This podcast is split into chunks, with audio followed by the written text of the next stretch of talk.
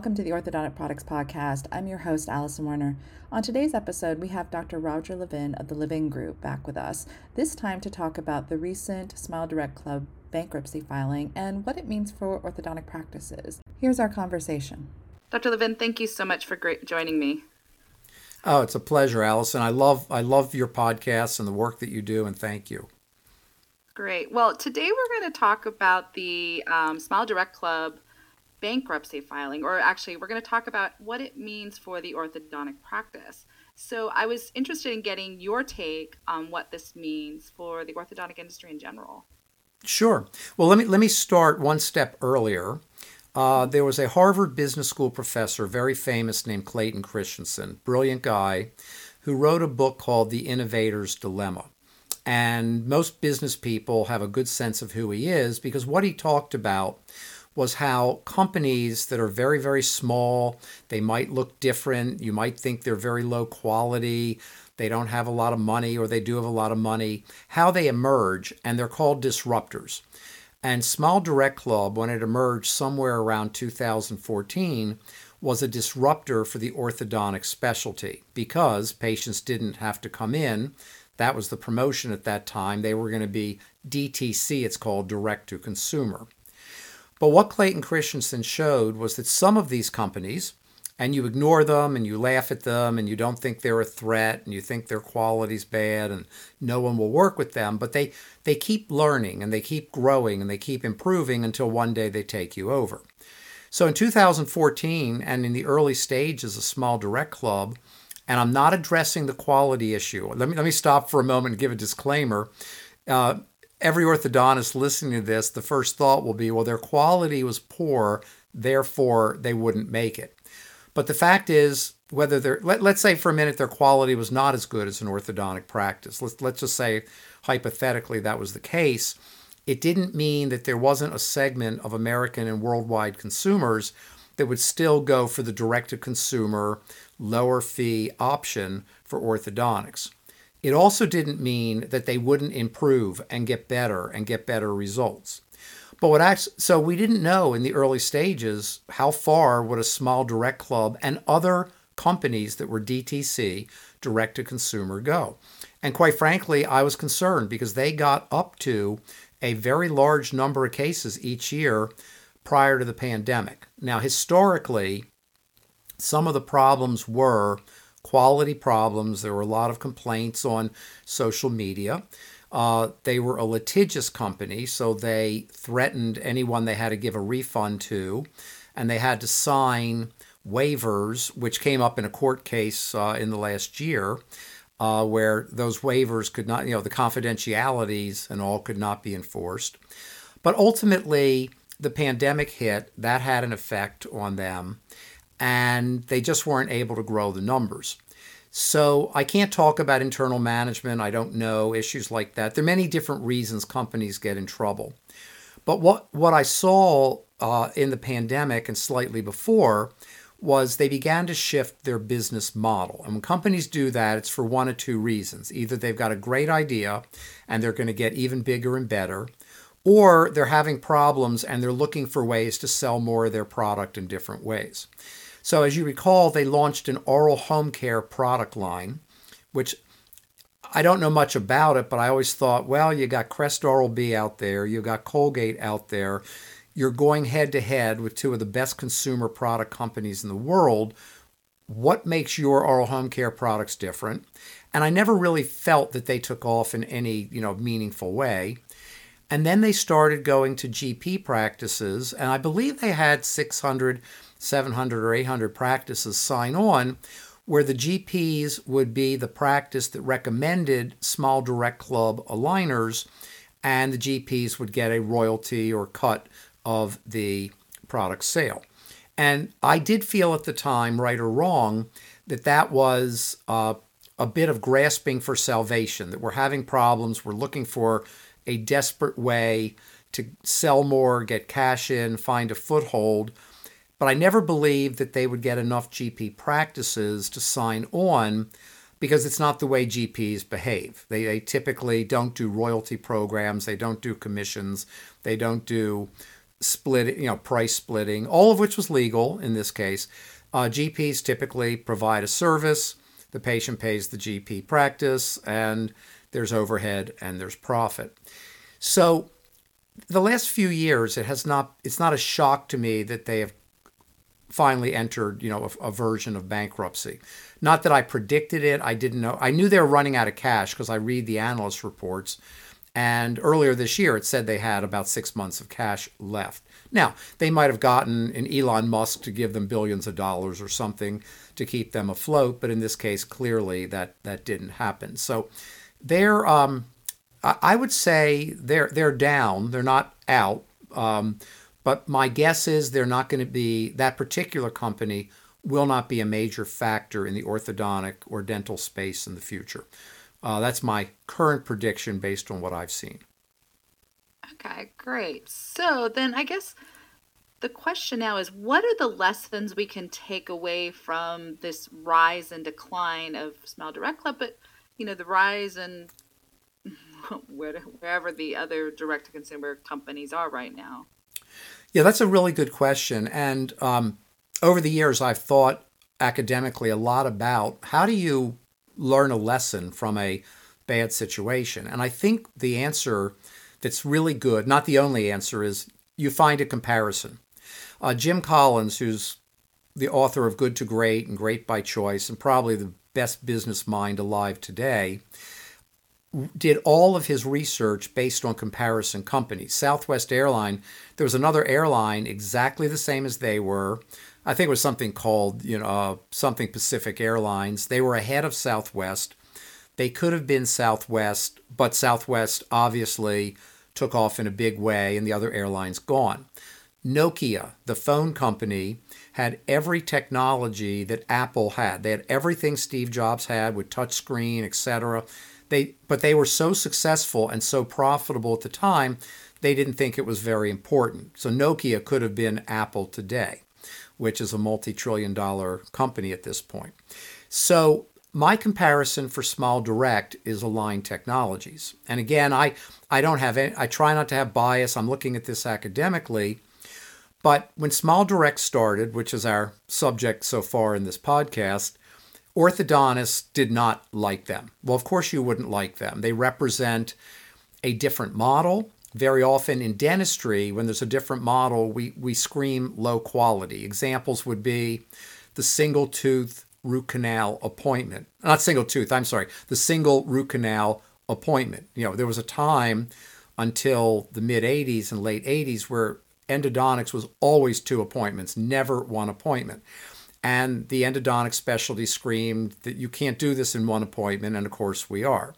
There was a time where, after you had surgery uh, to prepare an area of the mouth for an implant, you then waited six to 12 months to place the implant.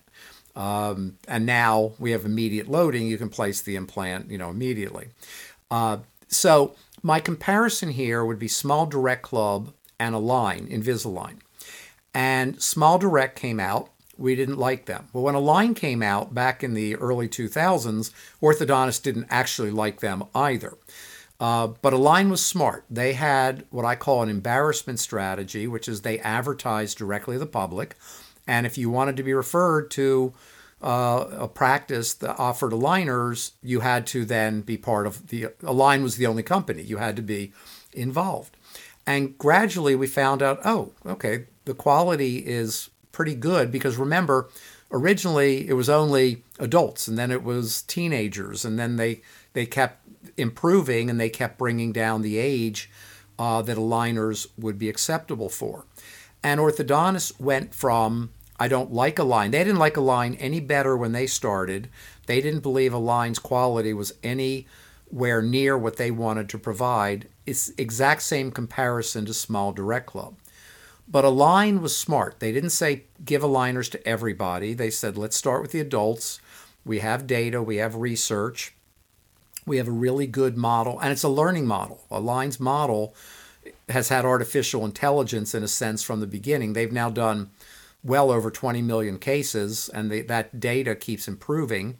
So the quality got better, the treatment got better, the age groups got lower, where Smile Direct just came out, and unfortunately, there were some real, you know, the, the fact that orthodontists didn't like the quality originally is no surprise to me. But then some of the quality questions seem to be pervasive over time, and lawsuits and patient lawsuits. So the lesson is that if a company wants to be a disruptor and has the ability to become a quality product, because in dentistry, we're not selling widgets, we need quality results. You, there's nothing wrong. Like, for example, I'm wearing an Apple Watch. I got this is my brand new watch band.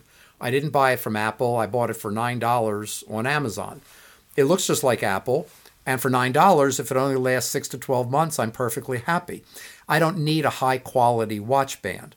But in orthodontics, we always need high quality. We are doctors, we have an, a, a uh, mission of providing excellent care. So the product has to either be excellent or service or the ability to become excellent rather quickly. Um, Align did, Smile Direct Club did not. Or if or in a worst case scenario, if I'm completely wrong, they weren't able to convince the general dentist and the orthodontic specialty that the quality was there, uh, which was part of the reason, not the entire reason, for their current bankruptcy situation. Okay. So, what is the what should orthodontic practices take away from their pathway? Like what they did accomplish and how they did maybe change consumer behavior or raise the issue of maybe this is what consumers want. How do orthodontists address that?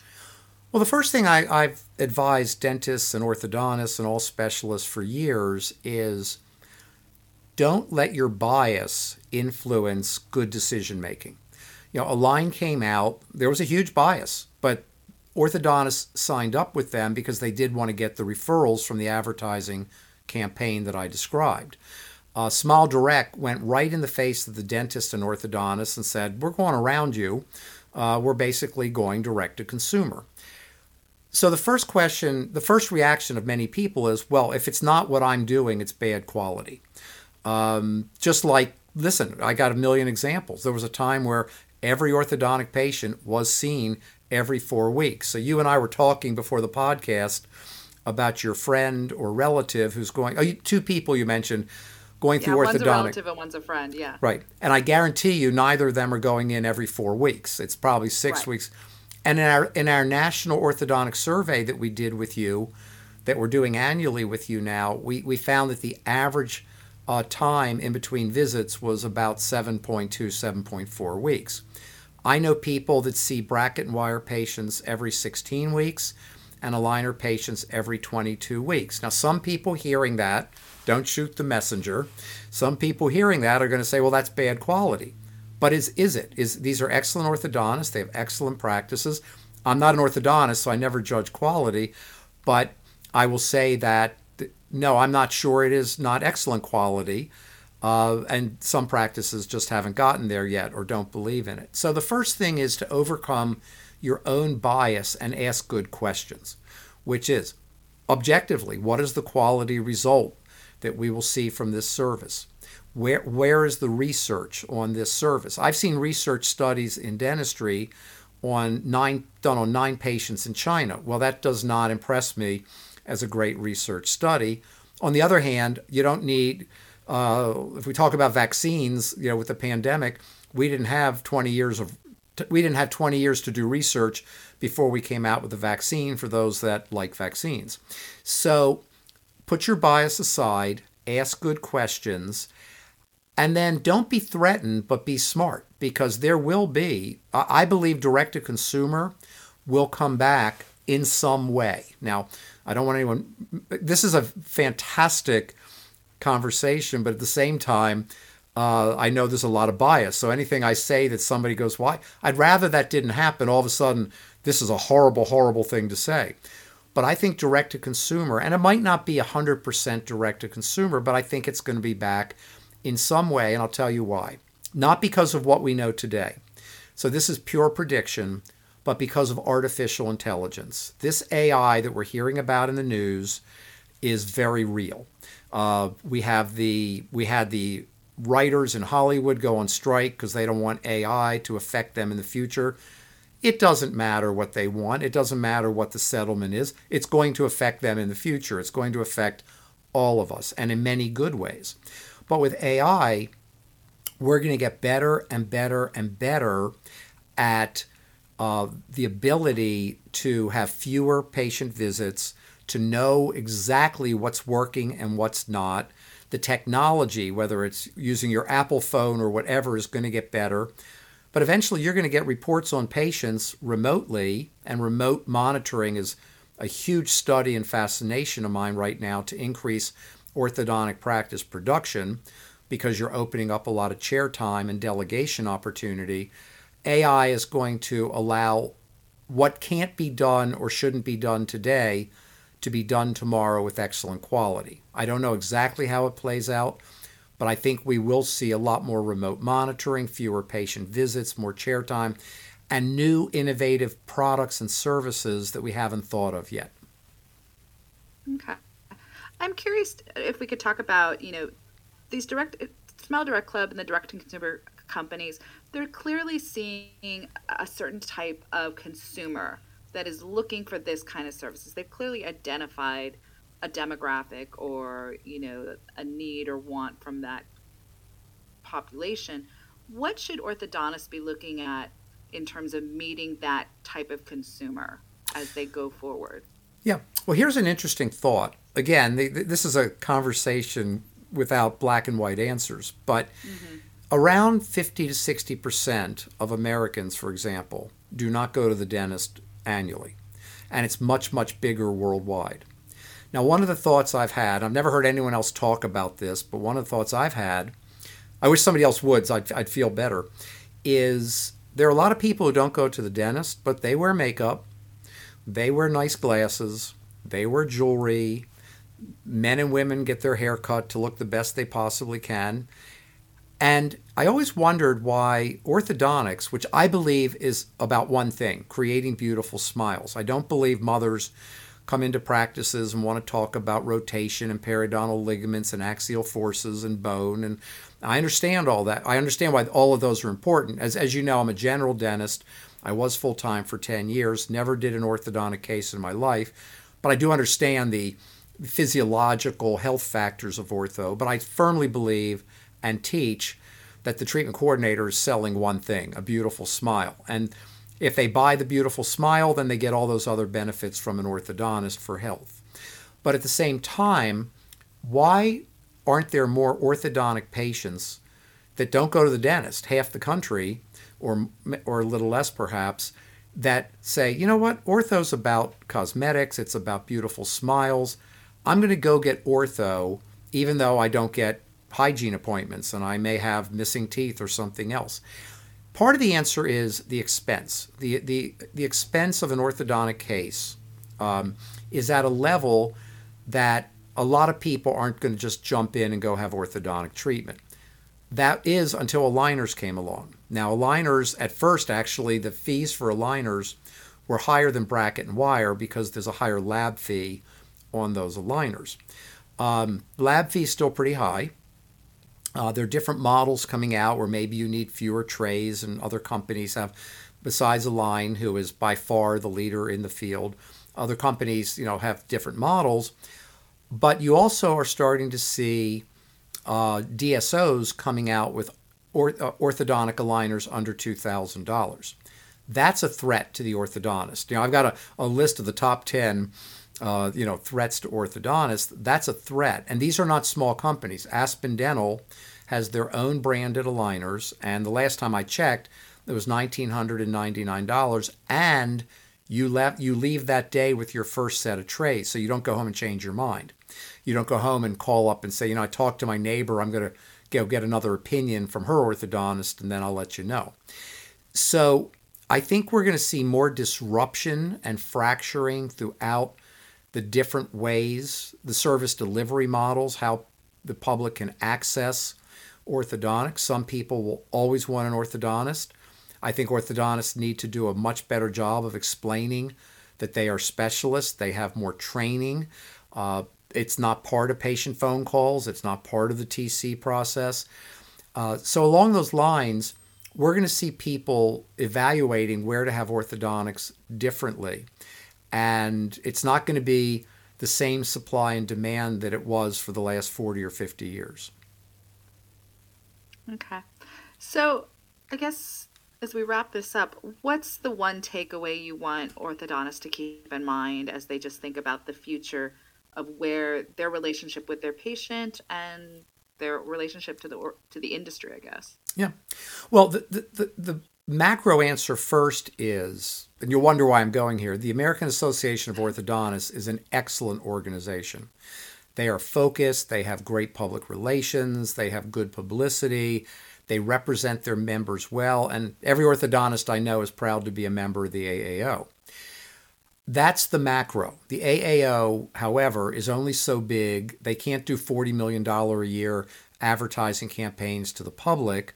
Now, Align is helping with their ads the, with the NFL. I think that's fantastic because Invisalign is the only dental product that you can't buy direct that is known to the public.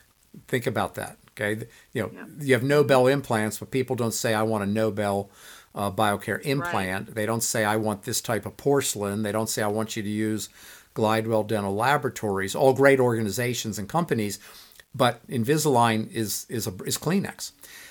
But I've always believed that this all has to be solved at the individual practice level. So I, I would offer the following advice. Number one, every practice needs a brand. What is your brand? Is your brand uh, we create beautiful smiles? Is your brand we've been here for 40 years? Is your brand we've got the best location? Is your brand we've got lower fees? I think, Allison, not that you asked me, but I'm also going to predict no one's going to like hearing this either. Again, don't shoot the messenger. We're going to see orthodontic practices with different sets of fees for different patients depending on case complexity. And I say that because there's going to be more fee competition in the future. Number two, every parent or patient needs to understand what an orthodontist is. They have a sense, they know they only do braces, but they have no idea how many extra years they go to, what a residency is, why they're the best qualified, if there are any issues along the way. That um, I, I sat through a lecture, I go to clinical lectures in ortho, and you know, what can happen to bone? Well, you can't see that bone when you finish a case, and then all of a sudden, 25 years later, well, we'll worry about 25 years and 25 years, but you, we can worry about it now if we explain to you how we're going to protect you for the rest of your life. Number three, remote monitoring is going to take off. That is Roger Levin's prediction. Uh, I've been wrong in my life, but I, I think I'm right on this one. We'll see. I'm doing a very deep study of how remote monitoring can literally double practice production in orthodontics. But you're going to have to create more value because if the patient isn't coming in, how do you contact them, communicate them, reinforce them, motivate them? All of which can be done. We're working on that because I know this is coming. So in our own consulting programs, we're starting to build this in because it's it's going to come fast, I believe. Uh, so again, and even if you don't go to remote monitoring, your intervals will get longer. So how are you going to maintain powerful relationships and keep referrals coming in from highly satisfied patients. And finally, I'll add a category orthodontists don't think about that I just call follow up. Very simple. But does anybody call the patient who finished their aligners or finished their bracket and wire two weeks after just to see how they're doing? Does anybody send an email at the end of one year to say, it's been a year since you've completed your treatment? We hope you're doing well. We really enjoyed having you as a patient. And if you have any questions, please contact us. You know, we, we shouldn't say, oh, well, they're done, we're finished, end of relationship.